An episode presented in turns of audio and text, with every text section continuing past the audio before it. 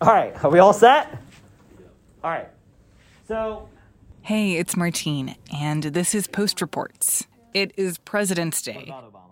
And our colleague Lillian Cunningham, host of the Washington Post presidential podcast, has been looking into the changes and challenges of teaching presidential history. She begins here So we're starting Unit 2 entitled The American Presidency. in an AP government and politics class. One of my favorite topics to talk about. All right, for a variety of reasons. Hi, my name is Michael Martirone. I teach at the Egg Harbor Township High School in Egg Harbor Township, New Jersey. Who is the first president you remember? All right, Dominic. George Washington. I meant in your lifetime, sir. I've known Michael Martirone, Mr. Martirone, since I started making the presidential podcast back in 2016. He reached out to me about using it in the classroom, and ever since, I've thought a lot about the challenges that he and other U.S. history teachers face in trying to educate their students about a subject as big and complex as the American presidency especially as we see presidential statues come down and legacies come under more scrutiny. So recently, I reached out to talk with him, and he was kind enough to let us eavesdrop on his class. Who is the first president in your lifetime? Uh, George Bush. Okay, and what do you remember about George Bush? Um, like the 2008 financial crisis. Okay.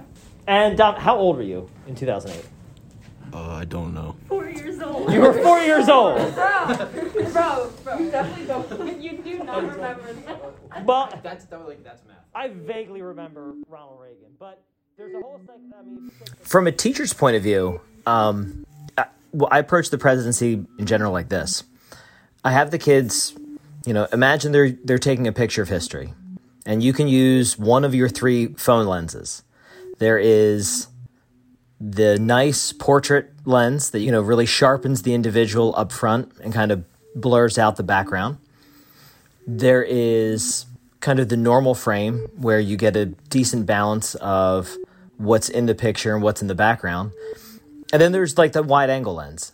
So what teachers have to learn how to do is yeah, we can zoom in on a topic, you know, precisely, but we also have to take a step back and, and start to contextualize things. what do you know about presidents? What do you know about the men, not the institution? They're old. What? They're all and they're all men. They're all men. Okay.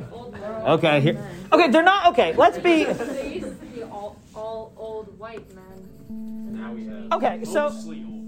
So. Talking with Michael and listening to his class made me realize I wanted to learn more about the history of teaching history. Do students learn about the presidency today in a way that actually looks a lot like how their parents learned about it decades ago? Or has there been a real overhaul? I decided I should call up three people who I figured would have great insights on this insights on where presidential studies have been and where they're going. So I called up Barbara Perry, I will press got it. the director of presidential studies at the University of Virginia's Miller Center, As you can see, it's my passion. Julian Zelizer, a professor of history and public affairs at Princeton University, Well, thanks for uh, having me. and then also Clint Smith, Testing, testing, testing. Hello? a former high school teacher and the author of a book called How the Word is Passed A Reckoning with the History of Slavery Across America.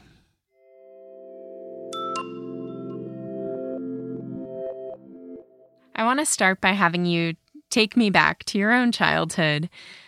When do you remember first learning about the presidency? Oh, that's an easy one. When I was four years old, my mother, she saw a children's book on John F. Kennedy and she bought it for me. And that became the, the beginning of my library on, on presidents and uh, American government. And in first and second grade, if you had a good paper, the teacher would put a stamp they were in blue, so sort of an outline of George Washington, an outline of Abraham Lincoln, or an actual sticker of a picture of George Washington or Abraham Lincoln. And so that made an impact on me to see that reinforced in school with um, an award being in the shape of a president. Hmm. I was in school in high school in the 70s and 80s. And I think where most high school um, textbooks and curricula were on the subject was the president embodied the nation. So you studied a presidency to really understand the figure that came to embody the government. I was taught that the the founders and, and those founding presidents were were great men who should be uh, lauded and and showered with with accolades and praise and admiration because they founded the great experiment that that was America. And there wasn't a lot of room for for nuance. Mm. There wasn't a lot of room for telling a more complicated, complex story. That's probably similar to a lot of people's first exposure, right? I'd imagine almost every student in the US learns some quick, uncomplicated version of who these presidents are. Yes. Uh, the research that social scientists have done on young students in the first first through maybe fifth grades, uh, when they're asked about the institutions of government, uh, the first institution they know about is the presidency. Huh. Uh, they don't know if anything, about the Supreme Court. They may know a little bit about Congress, but that's the the first thing that they know about our American government. Typically, is the president and the presidency.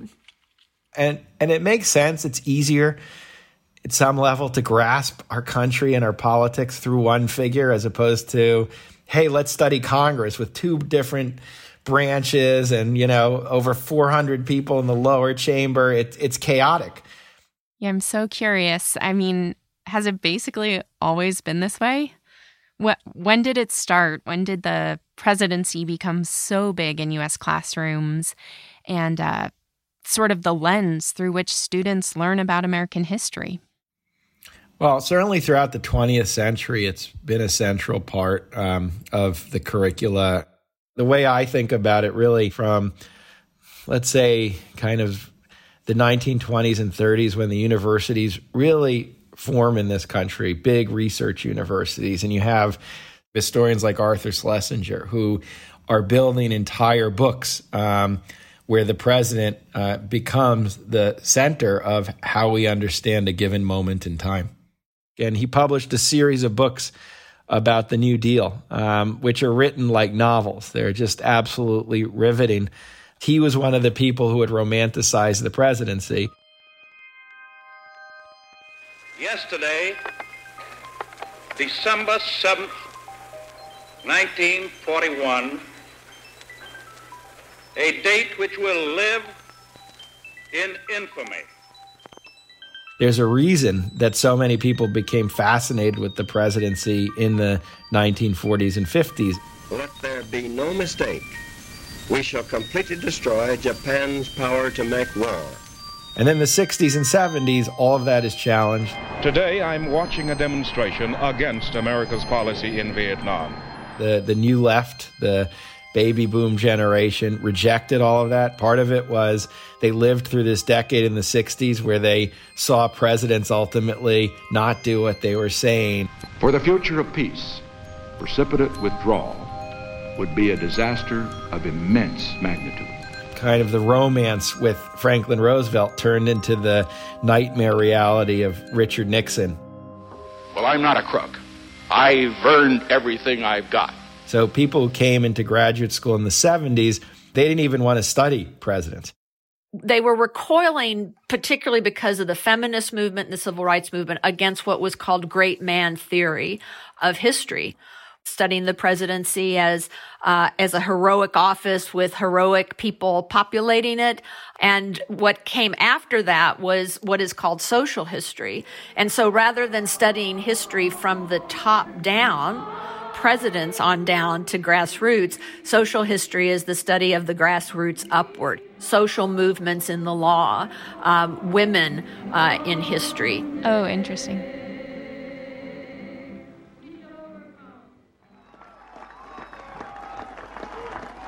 And then the next shift happens.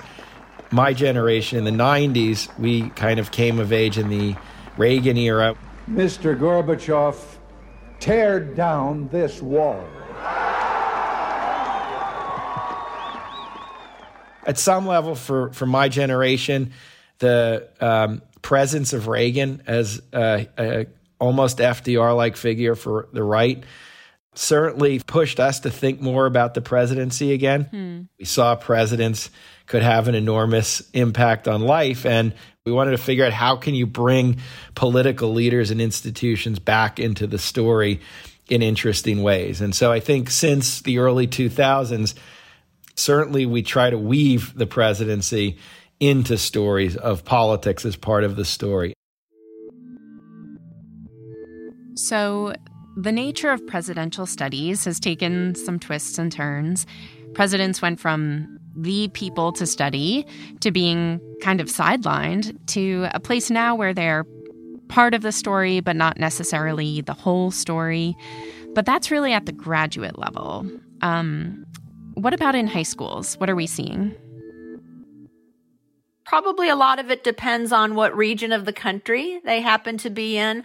My sense is that at, at the pre-college level that the presidents are still studied in this more traditional manner. Uh-huh. But the good news is adding more social history to it. And of course, things like teacher institutes, which groups like the White House Historical Association put on. Uh, and what they find is that teachers are asking for the larger context beyond what had been the, the great man theory of, of teaching about presidents. They want to know about the enslaved people who built the White House perfect example uh, of that. Michelle Obama famously said in uh, one of the convention speeches that uh, she never forgot for the eight years that they were in the White House that every day she woke up in a home, a shrine, uh, a, a, national shrine, but one that was built by enslaved people. And so the country and therefore teaching uh, is coming, they're both coming to terms with uh, how do we present in the most objective light and in the most accurate light the, the full picture of these presidents. And you have teachers who now have access to a wider range of books and text, you know, millions of educators who now understand American history as being far more complex and and robust uh, than maybe they were taught. But at, on the other end, I think you have a lot of people who, and we see this, you know, with the sort of critical race theory boogeyman, who are now experiencing what to them feels like an existential threat to their sense of self, because to call into question the previous story of America is to call into question who they are and what they have and who they understand themselves to be.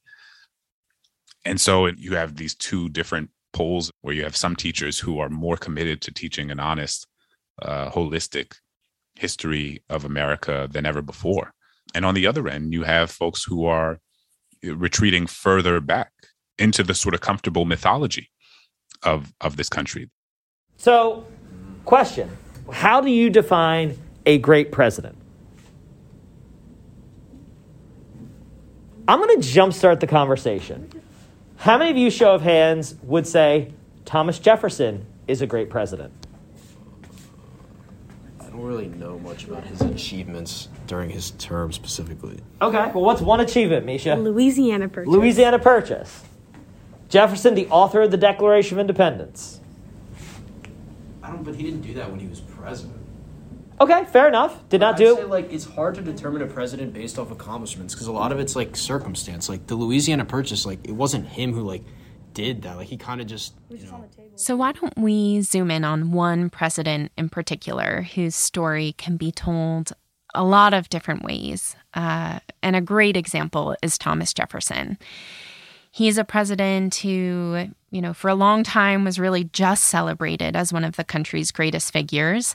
Um, but who since uh, has come under a lot of scrutiny. And I imagine teachers today have to really think hard about how exactly they're going to teach his legacy. And, you know, probably not just teachers, right? I mean, also places like Monticello, Jefferson's plantation, uh, the, the folks there probably have to wrestle with a lot of those same questions, I imagine. Jefferson in so many ways personifies the larger story of America and, and some of the contradictions embedded within it. You know, Jefferson is someone who wrote in one document that all men are created equal and also who enslaved over 600 people over the course of his lifetime, including four of his own children that he had by an enslaved woman named Sally Hemings. Monticello is interesting because they have evolved and have begun telling a story that uh, includes, you know, specific tours on the history of slavery at Monticello. That includes specific tours about the Hemings family.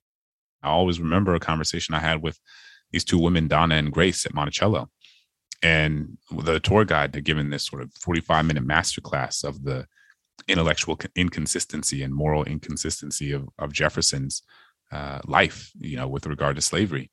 And as I was watching them, their faces began to wilt and their mouths sort of hung agape. And Donna turned to me and she was like, Man, he really took the shine off the guy. I had no idea Jefferson owned slaves. I had no idea Monticello was a plantation. And these are folks who bought plane tickets, rented cars, got hotel rooms, who came to the site as, as a sort of pilgrimage to see the home of one of our founding fathers and had no idea. And I think that that is a lot of people across this country who just don't know, in part because there's been a systemic failure to educate you know people uh, on this and you know i remember talking with a guy named teresa and she was like, sometimes people come and they think we're trying to tear down Jefferson. But we're not trying to tear down Jefferson. We're just trying to tell the truth about him because the truth hasn't been told about him for so long. Uh, and I don't think you would have had a docent at Monticello say that 20 years ago. And it's it's a reflection of how the you know social change and, and the Black Lives Matter movement over the past 10 years has opened up a space in our uh, our social and political discourse.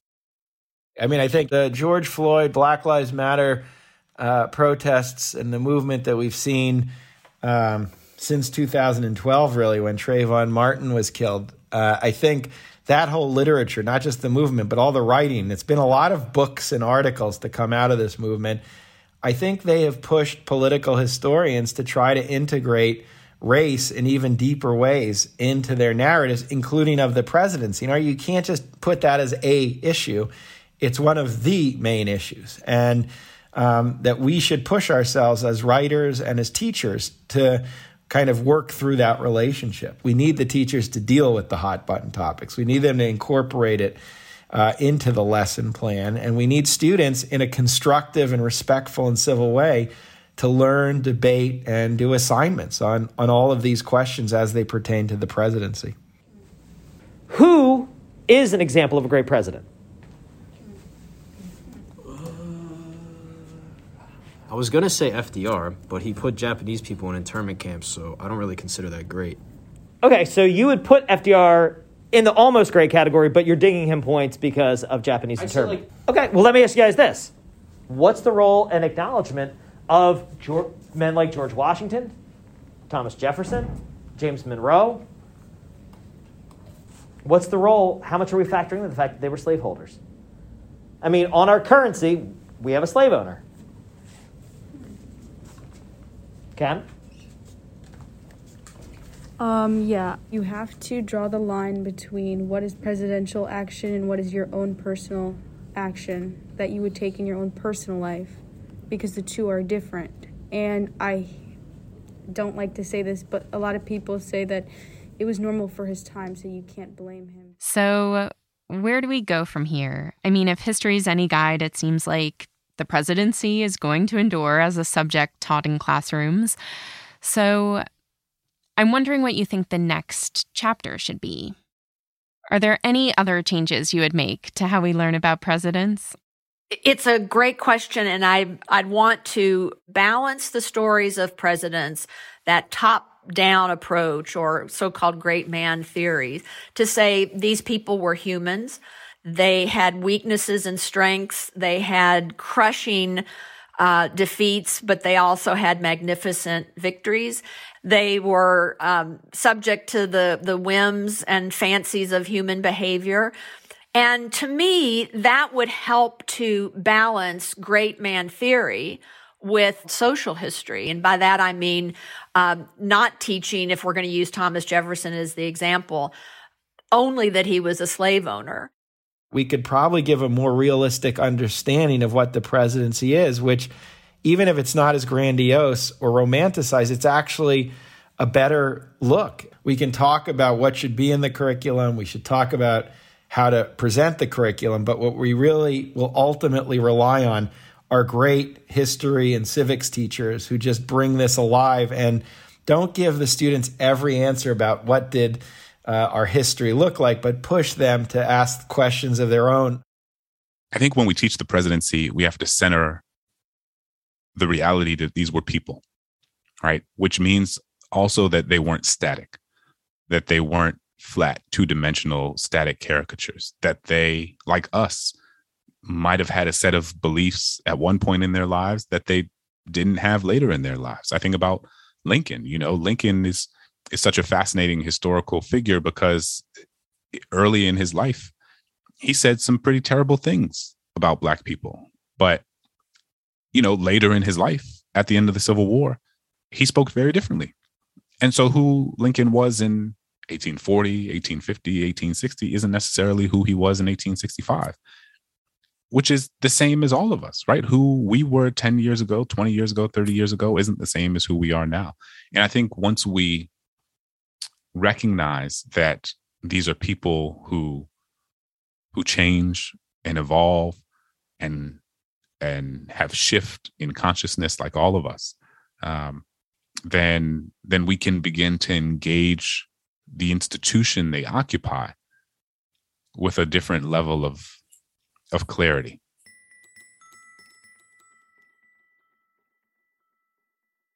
I just talked to a group of high school students the other day, actually at my old high school, and the the level of consciousness, the level of of political uh, wherewithal, uh, the level of of sophistication with which they are able to talk about different issues across across society is is remarkable and just so far beyond anything that I ever had.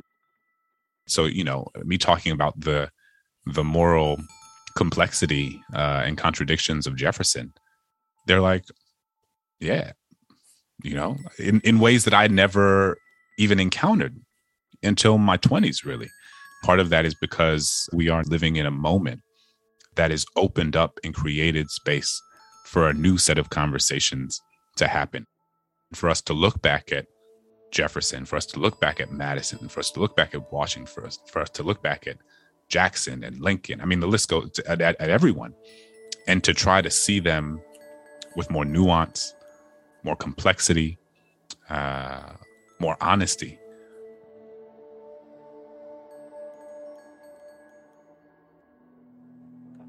So that's something to consider as we're studying this. You know, the executive, Woodrow Wilson says, the executive is only as, as big as he or she wants to be. And what we're going to talk about when we look at uh, Hamilton and Fed 70, he talks about the energy of the executive. And he's going to talk about, yeah, the president can use these powers to do good. And believe it or not, the president has an ultimate amount of power. And it's he and someday she that can set the tone and the direction of the country. So we're going to get into this as the unit progresses. Lillian Cunningham is a reporter for The Washington Post and the creator of our presidential podcast. If you haven't listened, you should check it out. There are fascinating episodes on the life and legacy of every single U.S. president. This episode was mixed and scored by Bishop Sand and edited by Theo Balcom. Thanks to Barbara Perry, Clint Smith, and Julian Zelizer, and to Michael Martirone and his entire AP Government and Politics class. I'm Riley Finn. I'm a senior. I'm Catherine Carroll. I'm a senior. I'm Asad Akash. I'm a senior. Hi, my name is Amelia Fadaz, and I'm a senior. I'm Kyle Tavares. I'm a junior. I'm Camilla Alfaro, and I am a junior. I'm Dominic Manzo, and I'm a senior. I'm Anna Petreska, and I'm a sophomore. I'm Kayla Williams, and I'm a senior. I'm Misha Galati, and I'm a sophomore. I'm Kira Davis, and I'm a sophomore. All right, and we have Riley Finn doing the backup audio recording for this lesson.